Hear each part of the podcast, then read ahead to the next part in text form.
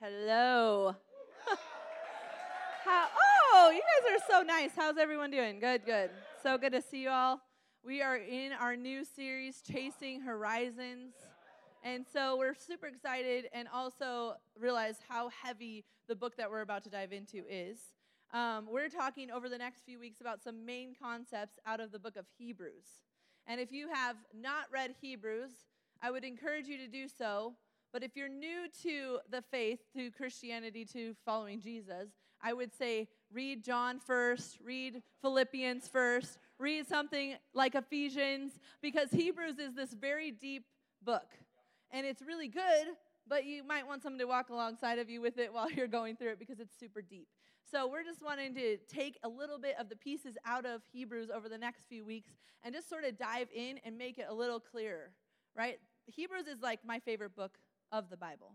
But I just was reading over it even before I knew we were going into this series, and I was reading through it and going, wow, there is a lot here. And I have to read certain things like four times before I get it, and then pull out like five concordances to understand what the author of Hebrews is trying to say. So I would just say, read Hebrews after you've read a few other things if you're new, okay? If this is a new thing to you, then go into it a little bit later. But really, it's uh, this big idea of faith and Jesus and how great he is. So, still, you can get the big picture, but it's just a little deep. So, here we are. We're talking today about this idea, and over the next few weeks, conceptually, of us moving forward in a backward world. And you see, like many of us, we look at the gospel and we think it's old and antiquated. I said the word right. Yeah. Saying, if you were here in the first service, I was trying to say this word antiquated and it was not coming out. And I was like, well, that's what I get for trying to say big words and be smart like Jason. It just wasn't working. But we got it. So oftentimes we can look at the gospel and we can look at, the, at Jesus and say, well, that's outdated and antiquated. But the reality is that the world isn't dealing with anything it has never dealt with before. We are still dealing with the same things from generations and generations and empires upon empires that we see all throughout the world and all throughout history today. We're still dealing with the same thing. Sin is still sin. Pain is still pain. Brokenness is still brokenness. Murder still murder. Lust still lust. Natural disasters still natural disasters. There's nothing new happening in this generation that wasn't happening previously. We just have these goggles called social media that blow them up to be this bigger picture when the reality is it's something we've been fighting for generations. We've been fighting divisiveness, racism, judgment from ancient Rome to the streets of America today. We've been fighting these things. So then, in the same way, culture and society have experienced little change. Jesus continues and has always been the way forward. He hasn't changed. The gospel hasn't changed. So it's not old and antiquated, it's still just the way forward. And the reality is is that he's moving forward and he's always been the most progressive thing in every generation. And you might think, well, that doesn't make sense because we're progressive. I'm progressive. Well, I'm tolerant or I am awoke to new truths, so I'm the progressive one. Jesus is the outdated one. When in fact, Jesus is actually the way and the progressiveness of moving forward in this generation. Where many of us are just going around in circles, we've been doing the same thing generation after generation. We've been filling in the same problems, the same issues. We've been having the same concerns. We've been having the same, like, sin nature happening throughout generations. There's nothing new going on. So the reality is that Jesus is the one moving forward and wanting to take us forward while we're still hanging back here going through cycles. And so in this in Hebrews we see that that this idea of Jesus who's forward in our backward world. We move forward when we grab a hold of the upside down, progressive, love filled gospel, gospel kingdom of Jesus. That's how we move forward in our generation. We move forward when we choose Him above everything. We move forward when our identity is no longer set in the world's standards, but in our identity that is shaped and formed by the God of heaven. You see, Hebrews is this picture of better things, it's the better way. And the author of Hebrews is trying to show the Jews who just became Christ followers, he's trying to show them that Jesus is the better way. See, the Jews, they were, they were struggling with not going backwards. So when we open up the book of Hebrews, we see the author immediately diving into why Jesus is the better way. When these Jews wanted to sit and go back to religion and tradition, the author of Hebrews had to pull them forward and go, no, no, let me show you how God is better. So today I want to speak to the idea of better than the best. As we dive into chasing horizons, let's pray. God, I just worship you today. Lord, we thank you, Lord. We open our hearts and our minds to what you might have for us today, God. I just pray, Lord, that you would speak in and through me, God, that your word would come out of me, Father. And I just pray for receptive hearts in this moment. We thank you for your word tonight. In Jesus' name, amen. So let's start at the very beginning of Hebrews. And the reality is, we're not going to like go verse by verse in Hebrews. We would be in it for three years. If you try to go verse by verse on your own, you're going to be in it for three years. It's a deep book, like I said. But we're going to start with this idea at the very beginning. We're going to hit the opening of Hebrews and dive right in there. But you won't see this pattern of like us going through it methodically necessarily over the next few weeks. Hebrews 1 1 through 4 says this Long ago, God spoke to the fathers by the prophets at different times and in different ways. In these last days, he has spoken to us by his Son. God has appointed him heir of all things and made the universe through him. The Son is the radiance of God's glory and the exact expression of his nature, sustaining all things by his powerful word. After making purifications for our sins, he sat down at the right hand of the majesty on high. So he became superior than angels, just as the name he inherited was more excellent than theirs. So you see, the author here is setting up the standard of this Jesus that the Jews were doubting. He was tying up all the loose ends for them. He wanted to speak to Jesus' power and his authority and his final work and ultimately his deity. So he had to remind them that Jesus was better than the best their best that they knew was this culture and this tradition and this religion. So they were having a hard time of grasping a hold of this Jesus who ultimately made them a minority. Following Jesus meant that I'm now the minority. It meant now, now I'm going to be progressive while everyone else is sitting back here in their religious traditionalism. And it was calling people out and up, and they didn't understand that, and that was not comfortable. It's not comfortable following Jesus. They wanted to go back to comfort. Tradition can be very comfortable, right? It's like, who loves Christmas? Come on. And you know, I have certain expectations of how Christmas is going to go. I expect that the stockings will be packed full. When I married Jason, he didn't understand that expectation. So over the years, I've taught him how to stuff a stocking. but if you took the stocking away, it was it'd be really hard for me to enjoy Christmas in the same way. If you told me, well, we're no longer doing that, we're moving forward into a different thing, it'd be very hard for me to not want to go back into this comfortable place of what I've created. This place, and sometimes that place is dysfunction. Most of the time, actually, it's dysfunction. Because Jesus wants to take us out and into something better, and we're more comfortable in our broken relationship where we're being mistreated and abused than we are in following Jesus. Because it's more comfortable. We get comfortable sometimes in the muck and the mire of our lives. And the Hebrew author is saying, hey, there's better. The word better is used 13 times in this book as the writer shows the superiority of Jesus Christ and his salvation over the Hebrew system of religion. Christ is better than angels, Hebrews 1 4 says. He brought in a better hope, Hebrews 7 19 says, because he is the mediator of a better covenant, which was established on better promises, Hebrews 8 6 says. I think he's trying to get us to hear something about Jesus being better. And as a pastor, it's interesting that I often find that the people I'm most often reminding of the goodness of Jesus and the goodness of God is Christ followers. I'm most often having to remind us that Jesus is the better way. That that boyfriend you've been dating and maybe doing some things with that should be waited waiting on till marriage might not be the better way. That Jesus is the better way. Does it make you different? Does it make you a minority? Does it make you like a little bit afraid because you're stepping out and into something different? Yes, but it's better. See, our struggle is that as with everything in our generation, we look over and see the grass being greener for someone else. And that looks better. That looks easier. But I guarantee you, if you get off Instagram for a minute and actually ask someone their story, you'd realize that their life's not easier. It might look great in their highlight reels, but they're still struggling with the same things we've been struggling with for generation after generation after generation. It reminds me of this guy Peter in the Bible. Some of you know him. Some of you are him. We're, we're the, I mean, Bree, you're you're the yeah. I I see it actually. If you know Bree, she's the she's the girl that would cut off an ear for you.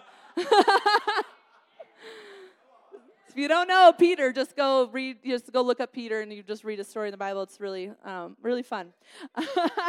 Matthew 14, 25 says this: Jesus came toward them, walking on the sea very early in the morning. When the disciples saw him walking on the sea, they were terrified. It's a ghost, they said, and they cried out in fear, as we all would if someone was walking towards us on the sea. Um, immediately, Jesus spoke to them Have courage, it is I, don't be afraid. Lord, if it's you, Peter answered him, command me to come to you on the water. He said, Come. And climbing out of the boat, Peter started walking on the water and came towards Jesus. But when he saw the strength of the wind, he was afraid and began sinking. Beginning, beginning to sink, he cried out, Lord, save me. Immediately, Jesus reached out his hand, caught a hold of him, and said to him, You've little faith, why did you doubt? When they got into the boat, the wind ceased. Then those in the boat worshiped him and said, Truly, you are the Son of God. Even the disciples who had been with Jesus, serving alongside of him, didn't fully understand him. They didn't really get his authority, they didn't see him for who he was. As soon as Peter stepped out in faith to follow Jesus, he became aware of all the distractions around him instead of the thing right in front of him Jesus, who he had been with, who he'd seen miracles upon miracles with. And isn't that how it works? We get distracted by the things. As soon as we walk out this door, we will hear maybe the best message of your life. Maybe not, but let's just assume. Let's just assume. And you're going to go out feeling so encouraged, and the enemy's going to be right there, right there to steal up that seed, to say, no, that's just a bunch of baloney. That's not real. This Jesus, baloney. You're making fun of. Okay. Anyhow, he's judging me. He, he said it was going to happen. so, how different are we than Peter? That's what we're saying. We make steps to follow Jesus, then whispers in the wind, they call us away. And Hebrews is challenging us to a new way of thinking. The message of Hebrews, Christ above all, says this Possibly our vision of Christ is limited. We are in danger of confining him to our restricted experience in, of li- or limited knowledge. We need a vision of Christ with these immense cosmic dimensions, a Christ who transcends our noblest thoughts about him and all our best experience of him. These first century readers would be less likely to turn from him in adversity if they had looked at him in adoration. The opening sentences of the letter are designed to bring them and us to our knees. Only then can we hope to stand firm in Jesus and in the gospel and in the truth. So I wonder if we see this Jesus for what he is. Do we understand that he came down as God as man to not just walk this earth to be a good guy, which I'll tell you, almost every single scholar will admittedly say that Jesus walked this place. It, you can go from any different background, any belief system, and they will say, Yeah, Jesus walked this place. He was a good guy. And then there's others who believe he's the better way. But the genera- our generation isn't denying that Jesus walked this place. So we get to see that people are affirming of this Jesus, right? And Hebrews is telling us, hey, keep your eyes on him. He's the better way. So let's dive in to a few things that, a few doubts that we experience in life when we're following Jesus. The first is this the winds of deception. Hebrews 1 1 through 2. Again, long ago, God spoke to the fathers by the prophets at different times and in different ways. In these last days, He has spoken to us by His Son. God has appointed Him heir of all things and made the universe through Him. So here, the, the author reminds the Hebrews who are sitting in doubt and deception that the ultimate power and authority resides in Christ. He's affirming that He is greater than all things. He's the final word over every prophet that came before. He's power and He's authority. See, our struggle comes when we don't recognize the very real life and death battle being fought for our souls. And our the problem is is that from conception we have had just as much as God has been chasing after us, the enemy's been chasing after us. If you don't realize that there is an enemy after your soul from the day you are born, I mean, let's be real, before you're born, there's an enemy that is after you and what you can do in and through Jesus on this planet, in this time period, in this exact generation, then we're deceived. We have a very real enemy, and he is after us in just the same way as, as God is after us. He's as aggressive about it. We are charged with this reminder and how to prepare in Ephesians. It's in 6:10. It says this. Finally, be strengthened by the Lord and by his vast strength. Put on the full armor of God so that you can stand against the schemes of the devil. For our struggle is not against flesh and blood, but against the rulers, against the authorities, against the cosmic powers of this darkness, against evil spiritual forces in the heavens. We have to realize that our battle isn't against each other. It's not against other people on this planet that we just don't like or get along with. They're not trying to divide us and take us apart and trying to tear us apart. It's it's against spiritual darkness. And that is not something we're comfortable talking about yet. It's something we're all seeking is this truth. We're all seeking truth. We're all seeking something greater than ourselves. We're all seeking for a hope and a future past this moment, that our life has purpose, that we have destiny and a plan. We all love that idea, but we don't want to talk about the other side, which is that there's a very real enemy who's after you. There's a very real enemy who wants you to be just as distracted, and therefore the winds of deception come and take over your walk with Jesus. In verse 14, it says, Stand therefore with truth like belt around your waist. We like to think in this generation truth is relative. sounds super nice, but it's not true. There are truths that you can stand on.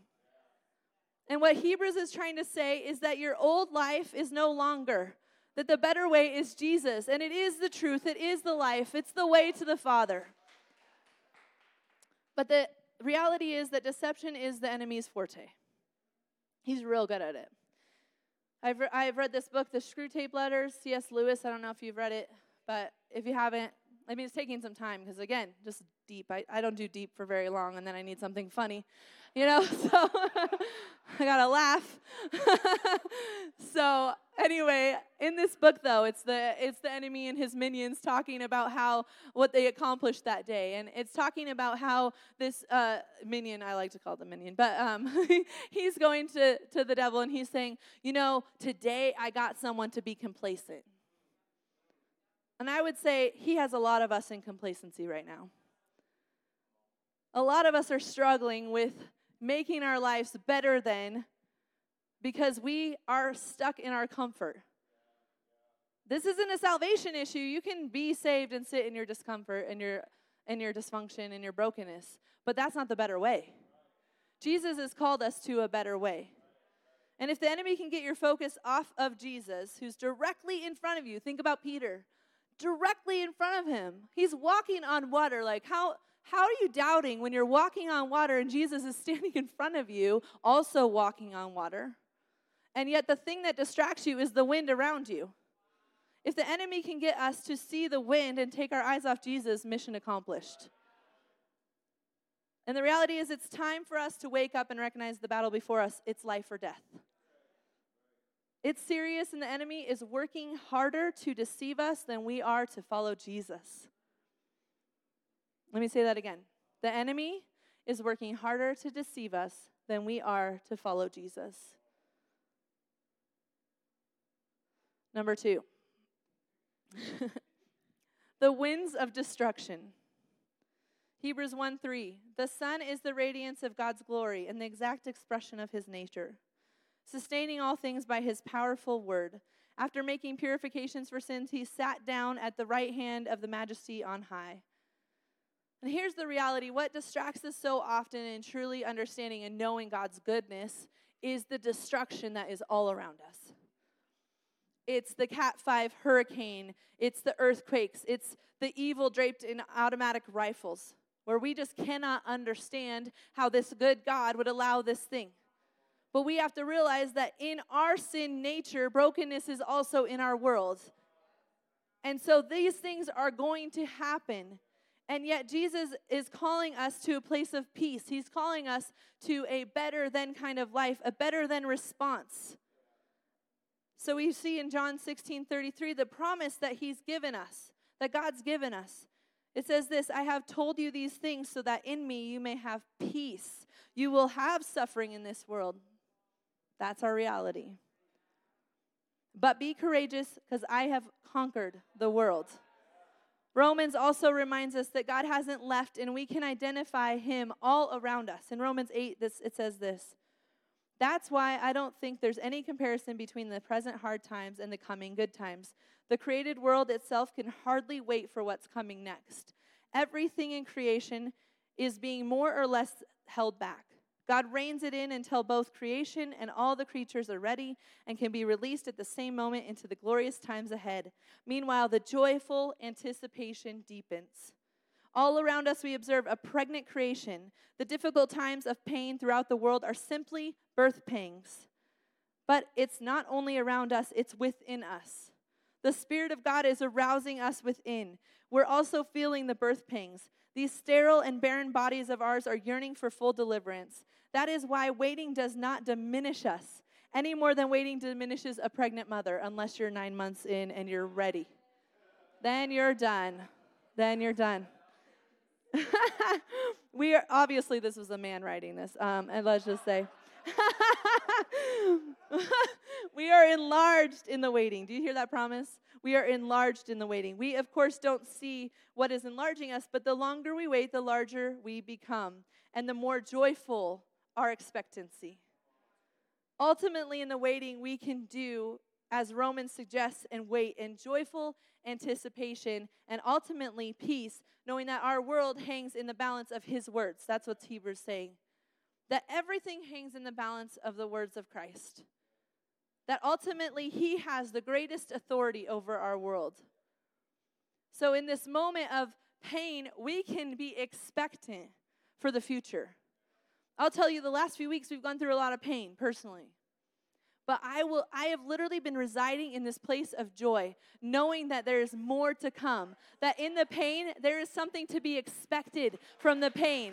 That God is producing a new thing. And sometimes you go through pain in order to get that produ- producing of a new thing. That's how you get children right? It's that idea, and this is what Romans is saying it's this idea of a pregnant mother who's gonna have pain unless you got an epidural like me and then I was good. Those of you who are stronger than me, they know the pain of childbirth, right? We understand that there is pain to produce life. And sometimes that pain is the things around you, the things that happen to you, but God can produce life in your pain. He can produce joy in your trial. That's why James says, Count it all joy in the trial because it produces perseverance. I am stronger today because of my trials than if I never went through any trials. And we're in this generation of a little bit of entitlement where as soon as we feel pain, we run away. But we don't understand that character is defined in pain. That things that are hard are what develop us to do greater things into the future because we can withstand the wind. It doesn't distract us.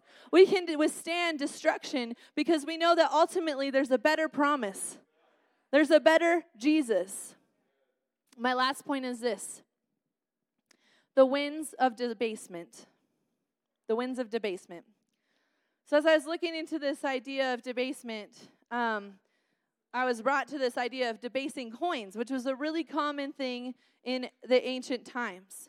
And governments would debase their currency by adding a lower value metal to gold or silver to spread it out, to have more currency. But what it did was devalue what the coin should have been. In the same way, we often find ourselves debased. Because the reality is, we weren't meant to be a mixed generation. We were created by God and for God to exalt God. He created us in perfection, He created us in ultimate purity. The problem was when sin entered the world, thank you, Adam and Eve, But let's be real, it would have been one of us if it wasn't them. Okay? Because we're human and we just know how to mess things up sometimes. You know, but the reality was how we were created, our identity was to ultimately love and follow after Jesus in perfection, in immortality, into a greater future, one that wasn't supposed to be affected by the winds and the waves, one that wasn't going to see destruction. But because we live in a broken and fallen world, we still see that as our reality. And the problem is that many of us are struggling with the wind of debasement, where we have got to a place where we don't even value ourselves enough to believe that this Jesus would want anything to do with me. We don't believe of God, I can't bring my mixture to him. But then Jesus came. And the reality was there wasn't a bridge before him. But then Hebrews reminds us in, in verse 1 3b, 3b, it says this after making perfection for sins, so he came to make perfection over our sins, he sat down at the right hand of, of um, the majesty on high. It was in the perfection of our sins when Jesus could rest as better than the best because he ultimately had established the gateway between us and our Father, which had been taken away, which had been stripped away. He created a road back to God, back to our Heavenly Father, who ultimately wants relationship with us. He made us for Him. So He's that bridge between our once perfect, perfection of the garden filling the gap between our now distant nature and our God. That's Jesus. In Him, we can come pure and we can come clean. The thing is, is that Jesus made a way, but we still have to acknowledge that way. And we still have to acknowledge where we live and how we live and where we reside. So, yes, there's grace. But that grace does call for repentance. It calls for us to understand and know exactly who we are and what we struggle with, and to be able to identify our own sin nature and the things we're dealing with. It calls for us to push forward and to say, Jesus, forgive me, because I see that you're not just this man that I've made you to be, this genie in a bottle where I just get grace over every single second of my life, but rather that you are this huge God who gave me everything, who died on a cross for my sins that I might have life and life abundantly in you and you alone. Yet we have made this God a singular human identity who we don't see this big picture. And I just wonder if we can't go back to the very beginning where it says, Have we just made Jesus this pretty little box that sounds like a great idea that gets me into heaven so I'm golden? Instead of being able to follow him into a better way and a better life and a better truth where I don't have to live in my sin and my brokenness and my shame, but I get to rise out of that because of my Heavenly Father providing a path in Jesus. So, as we stand, I just want to speak this last verse over us as a reminder that one, you are valuable. He did not die for you to waste the gift that is in Him. He died for you right where you are sitting right now in whatever brokenness you're sitting in, in whatever humanity you're sitting in, in whatever mess you're sitting in. That is what He died for. He died to bring ultimate perfection to you. You won't see that perfection in this life. We can't obtain that. That's where our righteousness comes when we leave this life. But He has put you in right standing before God. If you'll just lean into Him and say, I'm not going back to this past. I'm going future into the future with this Jesus. I'm going to live progressively by following Jesus. First Peter 1 says this For you know that you were redeemed from your empty way of life, inherited from your fathers, not with perishable things like silver or gold, but with the precious blood of Christ, like that of an unblemished and spotted, spotless lamb